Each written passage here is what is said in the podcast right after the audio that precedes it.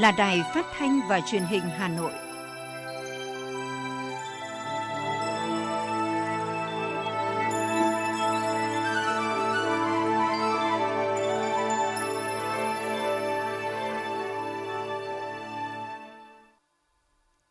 Thưa quý vị và các bạn, bây giờ là chương trình thời sự của Đài Phát thanh và Truyền hình Hà Nội đang được phát trực tiếp trên sóng FM tần số 90 MHz.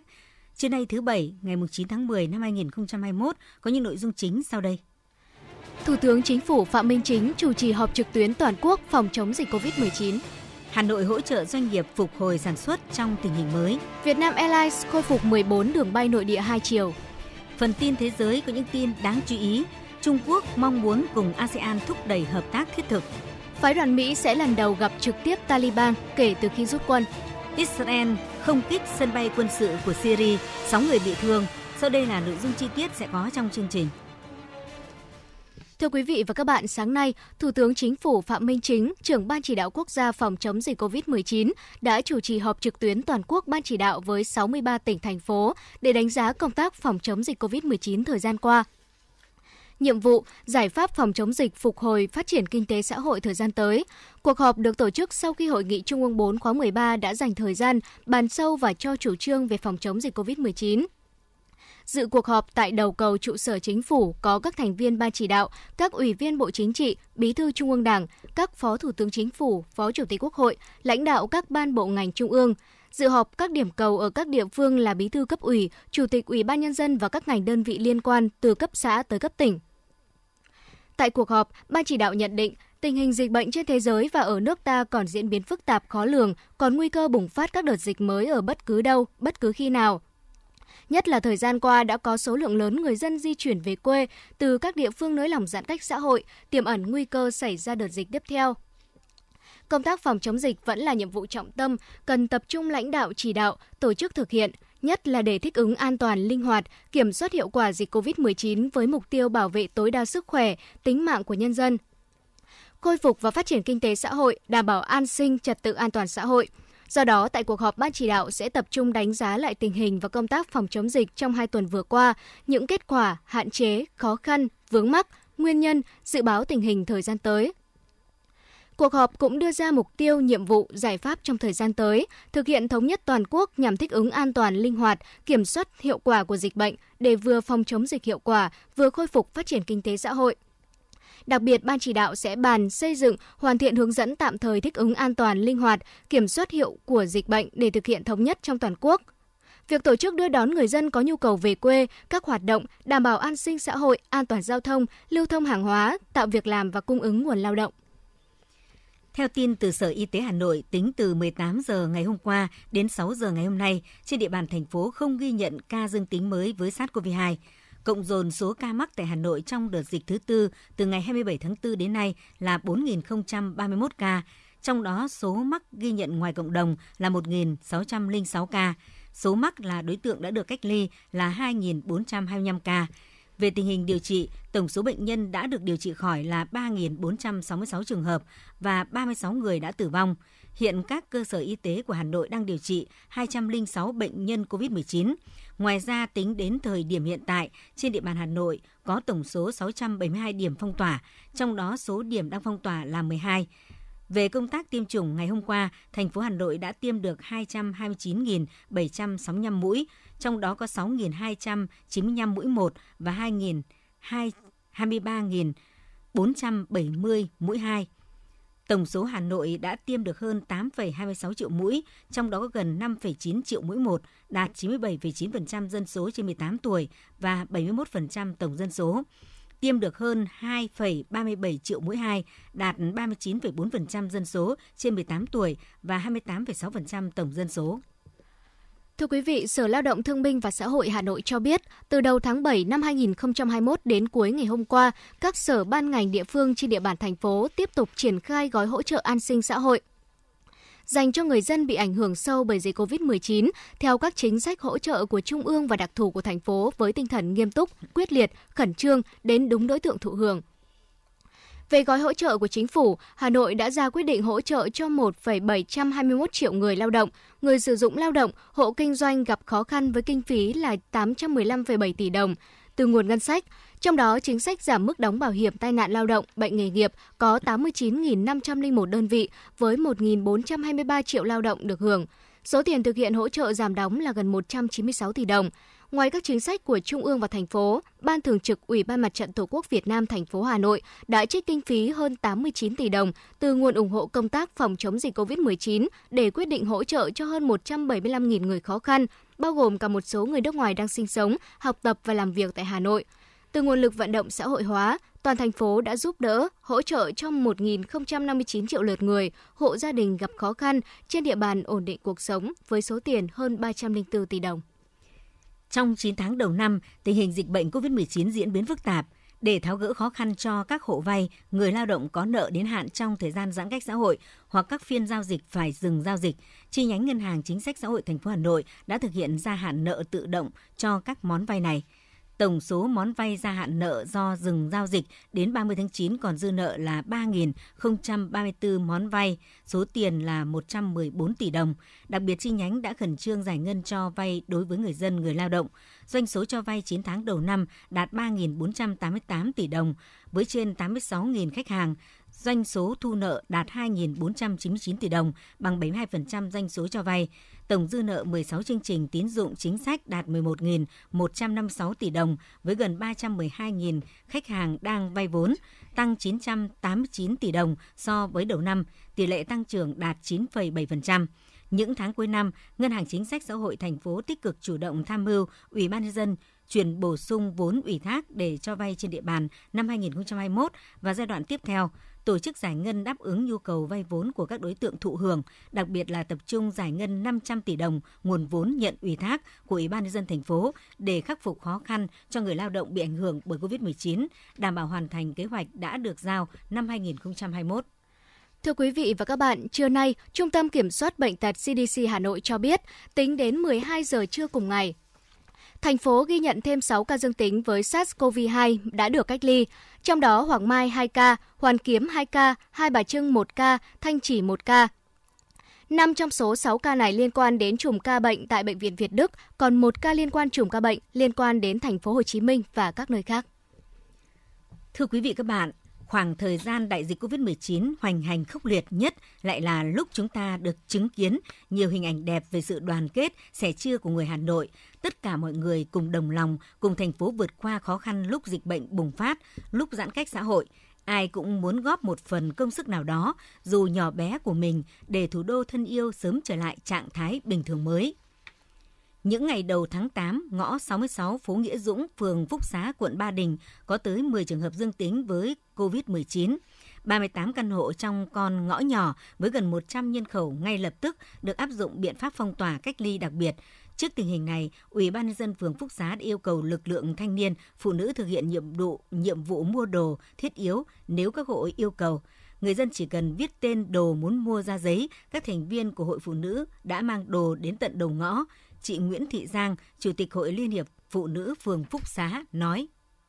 Ừ, người dân đăng ký với các đồng chí hiệu trưởng của địa bàn dân cư số 7 rồi à, các cô sẽ phân bổ nhau để lực lượng đi mua hỗ trợ nhu yếu phẩm cho người dân cũng như là trong à, lúc vừa phong tỏa thì hội phụ nữ phường cũng đã hỗ trợ mỗi một hộ dân một thùng mì cũng như là rau củ quả và bữa ăn hàng ngày.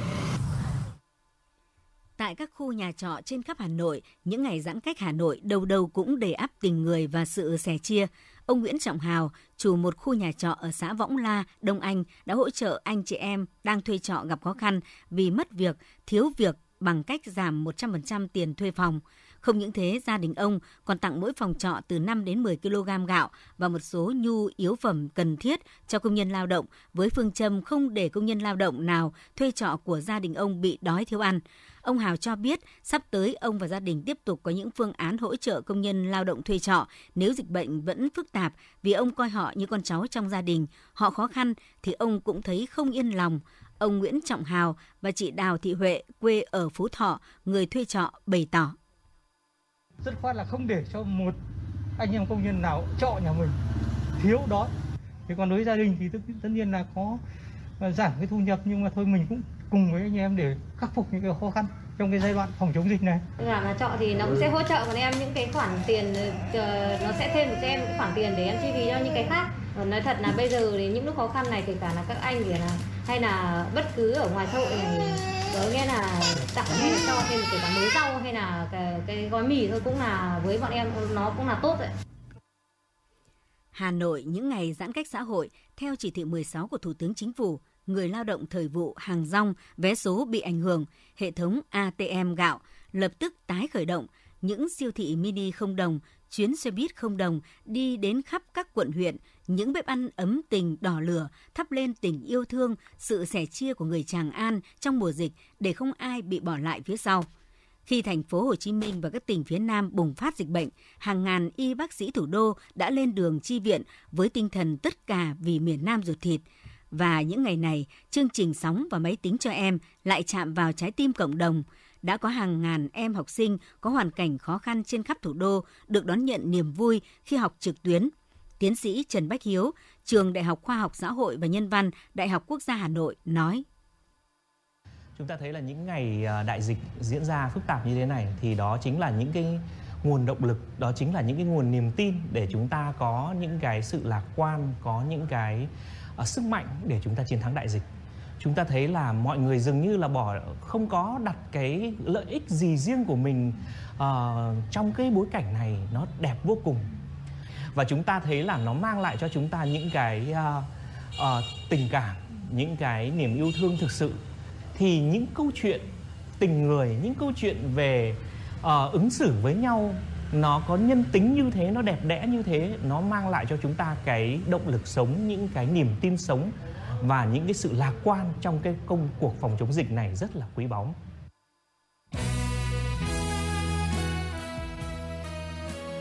Cùng với cả nước, Hà Nội đã trải qua hơn 150 ngày chống chọi với đợt bùng phát dịch COVID-19 lần thứ tư những con số thống kê và sự xuất hiện chủng mới Delta đã cho thấy đây là đợt dịch nguy hiểm nhất kể từ khi COVID-19 xuất hiện ở nước ta.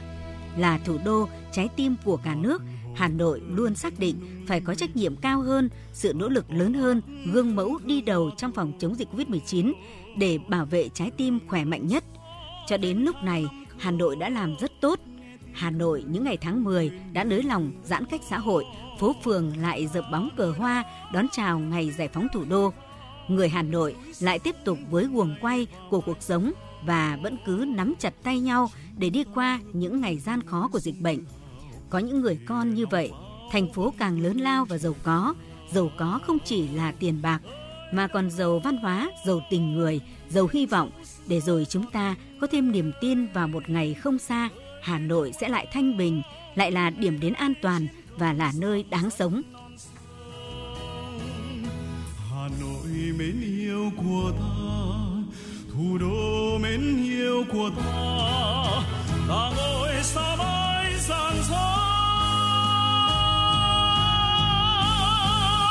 Sáng soi bóng đêm, trường sơn lắng trong nước sông cửu long. Nhẹ nâng bước chân hành quân, dệt nên tiếng ca. Át tiếng bom rền hà nội chúng ta vọng lời ca thiết tha.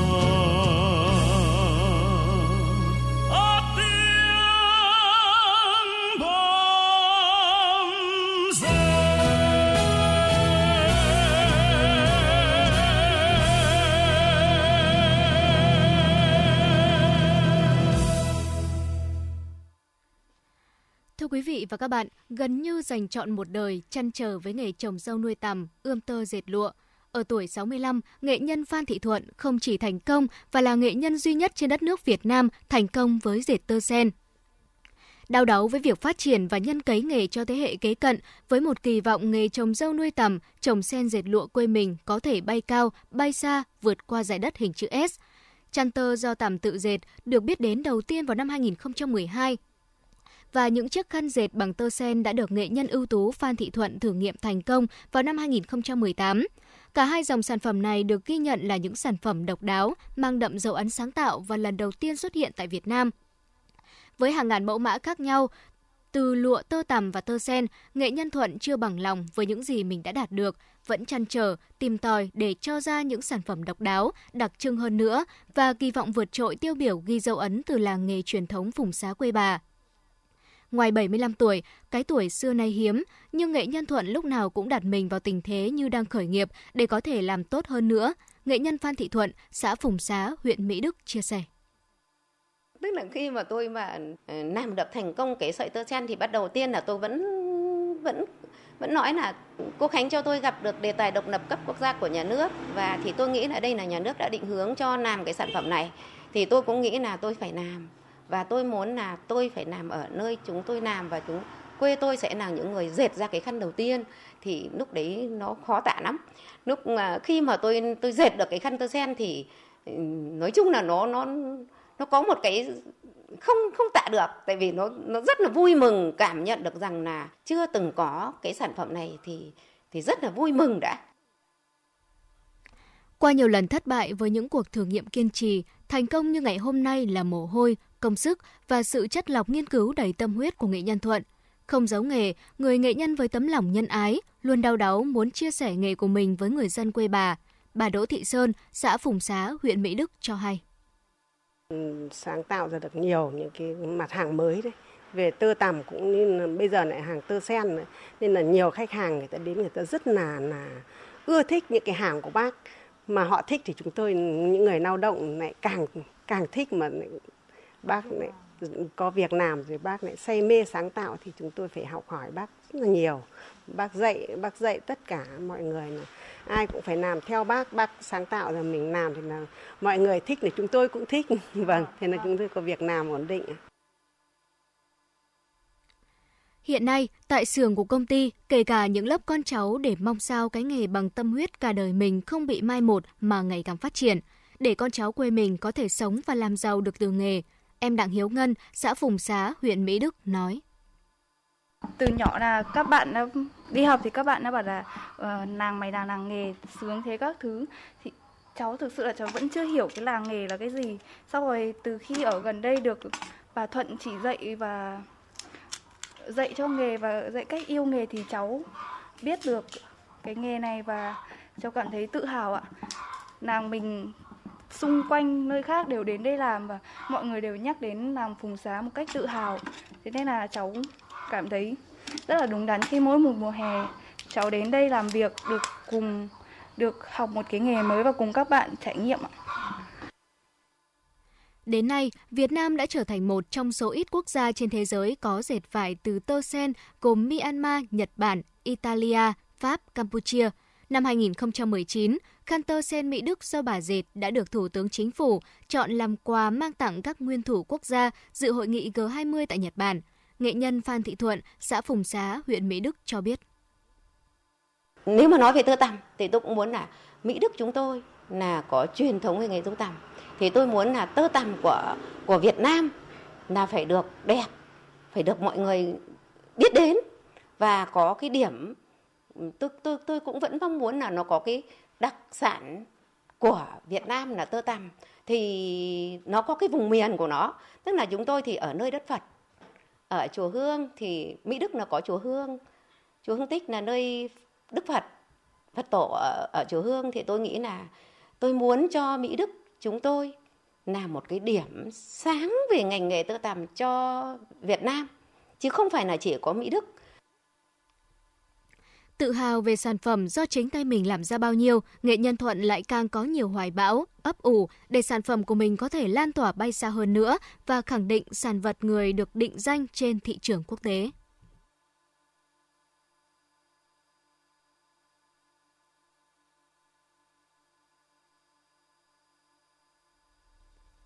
Tiếp tục là phần tin, dù gặp nhiều khó khăn do dịch COVID-19, song trải qua 3 phần tư chặng đường của năm 2021, xuất khẩu hàng hóa vẫn là điểm sáng trong bức tranh nhiều gam trầm của nền kinh tế.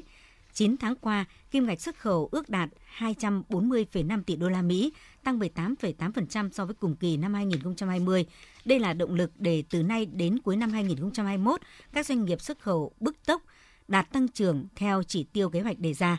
Quý 3 năm 2021, kim ngạch xuất khẩu hàng hóa của nước ta tuy có giảm so với các tháng trước đó, nhưng theo Bộ Công Thương, tính chung 9 tháng qua, kim ngạch xuất khẩu ước đạt 240,5 tỷ đô la Mỹ, tăng 18,8% so với cùng kỳ năm 2020. Theo Cục Thống kê Hà Nội, kim ngạch xuất khẩu tháng 9 năm 2021 của thủ đô ước đạt 1.292 triệu đô la Mỹ, tăng 1,5% so với tháng trước và tăng 2,8% so với cùng kỳ năm 2020.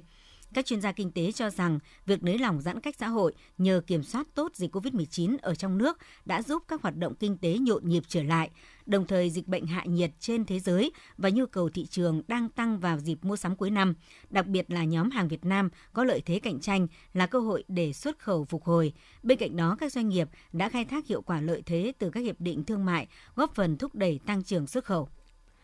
Thưa quý vị và các bạn, Sở Xây dựng Hà Nội cho biết, việc cấp phép xây dựng trên địa bàn thành phố Hà Nội tiếp tục được phân cấp cho các quận huyện thị xã. 9 tháng năm 2021, toàn thành phố đã cấp 10.476 giấy phép xây dựng, tương đương với 3 triệu 789.480 m2 sàn xây dựng. Trong đó, Sở Xây dựng cấp 39 giấy phép xây dựng, tương đương với 1 triệu 108.041 m2 sàn xây dựng. Ủy ban nhân dân cấp huyện cấp 10.437 giấy phép xây dựng, tương đương với 2.681.439 m2 sàn xây dựng. Việc thẩm định các dự án đầu tư xây dựng trên địa bàn thành phố theo phần cấp đảm bảo yêu cầu về chất lượng và tiến độ. Theo đó, 9 tháng năm 2021, Sở Xây dựng đã thực hiện thẩm định dự án, thiết kế và dự toán các dự án đầu tư 150 hồ sơ, đồng thời tăng cường công tác kiểm tra quản lý chất lượng công trình xây dựng, cũng như sự tuân thủ các quy định về quản lý chất lượng công trình xây dựng. Vietnam Airlines thông báo sẽ nối lại 14 đường bay nội địa hai chiều kể từ ngày mai mùng 10 tháng 10, bao gồm giữa Hà Nội và thành phố Hồ Chí Minh, Đà Nẵng, giữa thành phố Hồ Chí Minh và Hải Phòng, Vinh, Thanh Hóa, Quy Nhơn, Huế, Đà Nẵng, Quảng Nam, Đồng Hới, Nha Trang, Tuy Hòa, Phú Quốc, giữa Thanh Hóa và Đà Lạt. Trong đó đường bay từ Hà Nội đi thành phố Hồ Chí Minh và chiều ngược lại được khai thác mỗi ngày một chuyến bay từ Hà Nội lúc 13 giờ và từ thành phố Hồ Chí Minh lúc 16 giờ bằng máy bay thân rộng Boeing 787 hoặc Airbus A350. Các đường bay còn lại, mỗi đường bay sẽ có 5 chuyến bay được khai thác trong 11 ngày. Từ ngày mùng 10 tháng 10 đến ngày 20 tháng 10, tổng cộng có 152 chuyến bay Vietnam Airlines sẽ cất cánh trong giai đoạn này. Các chuyến bay sẽ được mở bán khi nhà chức trách cho phép. Một trường tư thục ở Hà Nội tự ý mở cửa đón học sinh đến trường học giữa lúc dịch COVID-19 diễn biến phức tạp. Bà Trần Thị Thanh Huế, trưởng phòng giáo dục và đào tạo huyện Sóc Sơn, xác nhận sự việc trường liên cấp mầm non tiểu học, trung học cơ sở Capitol Sóc Sơn Hà Nội tự vượt rào cho học sinh đến trường mà không thông báo và xin ý kiến bất kỳ cơ quan có thẩm quyền nào từ khoảng 10 ngày nay. Cụ thể, ban đầu trường có khoảng 10 học sinh đi học, sau đó tăng lên 20 rồi 30 em. Đến khi người dân phản ánh và cơ quan chức năng kiểm tra đột xuất, phát hiện tổng cộng nhà trường có khoảng 46 học sinh đang học trực tiếp. Lý do nhà trường đưa ra là từ lâu trên địa bàn huyện Sóc Sơn không ghi nhận ca nhiễm COVID-19 trong cộng đồng nên đã bàn bạc và thống nhất với cha mẹ học sinh cho các em đến trường. Theo bà Huế, việc trường liên cấp Capistone tự động cho học sinh trở lại trường khi chưa được phép của cơ quan chức năng là hoàn toàn sai quy định. Do đó, ngoài việc bắt buộc đóng cửa trở lại, nhà trường sẽ bị xử phạt nghiêm theo quy định. Ban tổ chức cuộc thi viết về gương điển hình tiên tiến người tốt việc tốt, thành phố Hà Nội ngày 7 tháng 10 năm 2021 đã ban hành kế hoạch triển khai cuộc thi viết về gương điển hình tiên tiến người tốt việc tốt và công tác phát hiện, tuyên truyền, nhân rộng điển hình tiên tiến trong phong trào thi đua yêu nước thành phố Hà Nội năm 2022. Đối tượng dự thi là công dân Việt Nam trong và ngoài nước đang cư trú học tập, công tác trên địa bàn thành phố Hà Nội. Nội dung thi phản ánh về các gương điển hình tiên tiến, người tốt việc tốt trong các phong trào thi đua yêu nước và trên các lĩnh vực công tác học tập, lao động, sản xuất và đời sống xã hội trên địa bàn thành phố. Cuộc thi bắt đầu từ ngày 15 tháng 9 năm 2021. Ban tổ chức cuộc thi tiếp nhận các tác phẩm báo chí và bài viết dự thi cấp thành phố đến hết ngày 11 tháng 6 năm 2022 tổng kết trao giải và khen thưởng cuộc thi được tổ chức vào dịp kỷ niệm 77 năm Cách mạng tháng 8 và Quốc khánh mùng 2 tháng 9 ban tổ chức sẽ trao một giải đặc biệt trị giá 20 triệu đồng, 20 giải nhất, mỗi giải trị giá 10 triệu đồng, 4 giải nhì, mỗi giải trị giá 7 triệu đồng, 6 giải ba, mỗi giải trị giá 5 triệu đồng và cùng nhiều giải thưởng khác. Trước đây tôi thích ăn đồ mặn, vợ tôi kêu ca nhưng tôi không nghe. Hai năm trước tôi phải nhập viện vì một cơn đột quỵ do huyết áp quá cao. Bác sĩ nói một trong những nguyên nhân chính của căn bệnh là tôi ăn nhiều đồ mặn Căn bệnh này không chỉ làm khổ tôi mà còn biến tôi trở thành gánh nặng cho gia đình. Ăn nhiều muối, bột canh, hạt nêm, nước mắm, nước tương có thể dẫn đến tăng huyết áp và đột quỵ. Tổ chức Y tế Thế giới khuyến cáo chỉ nên ăn dưới 5 gram muối mỗi ngày, nhưng chúng ta hiện đang ăn gấp đôi số lượng đó. giảm một nửa lượng muối ăn ngày bằng cách cho bớt muối, chấn nhẹ tay, giảm ngay đồ mặn. Xin chuyển sang phần tin thế giới. Theo Tân Hoa Xã ngày hôm qua, Ủy viên Quốc vụ kiêm Bộ trưởng Ngoại giao Trung Quốc Vương Nghị nhấn mạnh năm nay kỷ niệm 30 năm thiết lập quan hệ đối thoại giữa Trung Quốc và Hiệp hội các quốc gia Đông Nam Á ASEAN. Hai bên cần gìn giữ những kinh nghiệm quý báu trong 30 năm qua và xây dựng một cộng đồng chung vận mệnh gần gũi hơn. Quan chức Trung Quốc đưa ra bình luận trên khi tham dự tiệc chiêu đãi kỷ niệm 30 năm thiết lập quan hệ đối thoại giữa hai bên – Ông kêu gọi hai bên thúc đẩy các lĩnh vực hợp tác thiết thực mới, khai thác mạnh mẽ các lĩnh vực mới nổi như nền kinh tế số, đổi mới khoa học, công nghệ và kinh tế xanh để thúc đẩy chuyển đổi xanh trong khu vực và phát triển bền vững. Hôm qua, Hội đồng Liên bang Thượng viện Đức đã bầu ông Bodo Remlow, chủ hiến bang Thuringen làm chủ tịch mới. Đây là chính trị gia đảng cách tả đầu tiên được bầu vào vị trí này. Ông Remlow sinh năm 1956 là chính trị gia đảng cách tả của Đức. Từ tháng 12 năm 2014, ông được bầu làm thủ hiến bang Thuringen, trở thành thủ hiến bang đầu tiên ở Đức là người thuộc đảng cánh tả. Hiện, ông vẫn đang cầm quyền ở bang này cùng Đảng Dân Chủ Xã hội và Đảng Xanh.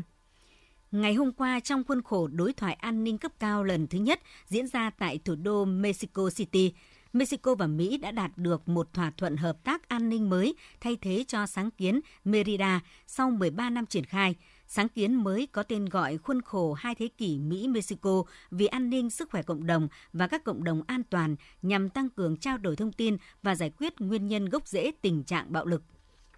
Ngày hôm qua, hai quan chức cấp cao trong chính quyền Tổng thống Joe Biden cho biết một phái đoàn Mỹ sẽ có cuộc gặp với đại diện cấp cao của Taliban ở Doha, Qatar vào các ngày mùng 9 và mùng 10 tháng 10 đây là cuộc gặp cấp cao trực tiếp đầu tiên kể từ khi Mỹ rút quân khỏi Afghanistan và Taliban nắm quyền kiểm soát quốc gia Tây Nam Á. Nguồn tin cho biết phái đoàn cấp cao của Mỹ sẽ gây sức ép với Taliban để tiếp tục sơ tán an toàn các công dân Mỹ cùng những người khác ra khỏi Afghanistan.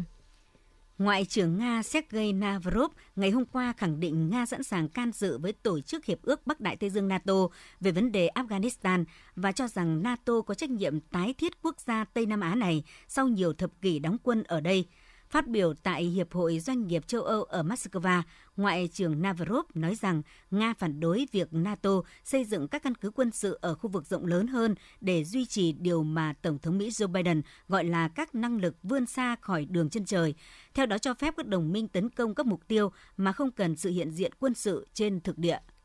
Truyền thông Syria và kênh truyền hình Al Mayadin của Liban ngày hôm qua cho biết Syria đã phải kích hoạt hệ thống phòng không sau khi Israel tiến hành một vụ không kích ở gần thành phố Homs. Hãng thông tấn Sana của kênh truyền hình quốc gia Syria cho biết vào khoảng 9 giờ tối hôm qua, tức 18 giờ GMT, phía Israel đã bắn một loạt tên lửa nhằm sân bay quân sự T4 làm 6 nhân viên dịch vụ bị thương và hư hại một số tài sản. Tuy nhiên, hệ thống phòng không của Syria cũng đã kịp bắn hạ một số mục tiêu thù địch trên không phận thành phố Homs, người phát ngôn của quân đội Israel từ chối bình luận về các thông tin trên. Tối hôm qua, Trung tâm Kiểm soát và Phòng ngừa Dịch bệnh CDC Mỹ thông báo nước này sẽ mở cửa với các du khách quốc tế có giấy chứng nhận tiêm các loại vaccine ngừa COVID-19 đã được các cơ quan quản lý của Mỹ hoặc Tổ chức Y tế Thế giới cấp phép. Trước đó, ngày 20 tháng 9, Nhà Trắng đã thông báo từ tháng 11 tới sẽ dỡ bỏ hạn chế đi lại bằng đường hàng không tới 33 quốc gia áp dụng với những người đã tiêm phòng COVID-19 đầy đủ. Tuy nhiên, thông báo khi đó không nói rõ loại vaccine nào sẽ được chấp nhận. Số liệu mới nhất từ Văn phòng Thống kê Quốc gia Anh cho biết số người trẻ tuổi mắc hội chứng COVID kéo dài cao gần gấp đôi những người trên 70 tuổi. Hội chứng COVID kéo dài là tình trạng bệnh nhân có các triệu chứng tồn tại hơn 4 tuần sau khi mắc COVID-19 cấp tính. Các triệu chứng này bao gồm mệt mỏi, khó thở, mất khứu giác, đau cơ, khó ngủ và đau đầu. Dự báo thời tiết vùng châu thổ sông Hồng và khu vực Hà Nội chiều và tối ngày 9 tháng 10. Vùng đồng bằng Bắc Bộ có mưa to đến rất to, nhiệt độ từ 26 đến 30 độ. Vùng núi Ba Vì Sơn Tây có mưa to đến rất to, nhiệt độ từ 25 đến 31 độ. Ngoại thành từ Phúc Thọ tới Hà Đông có mưa to đến rất to, nhiệt độ từ 26 đến 30 độ. Phía Nam từ Thanh Oai Thường Tín đến Ứng Hòa có mưa to đến rất to, nhiệt độ từ 26 đến 29 độ. Mê Linh Đông Anh Sóc Sơn có mưa to đến rất to, nhiệt độ từ 25 đến 31 độ. Trung tâm thành phố Hà Nội có mưa to đến rất to, nhiệt độ từ 26 đến 30 độ. Quý vị và các bạn vừa nghe chương trình thời sự của Đài Phát thanh Truyền hình Hà Nội, chịu trách nhiệm sản xuất Phó Tổng giám đốc Nguyễn Tiến Dũng, chương trình do biên tập viên Trà My, đạo diễn Kim Oanh, các phát thanh viên Thu Thảo Thanh Hiền cùng kỹ thuật viên Bảo Tuấn thực hiện. Xin chào và hẹn gặp lại trong những chương trình thời sự sau.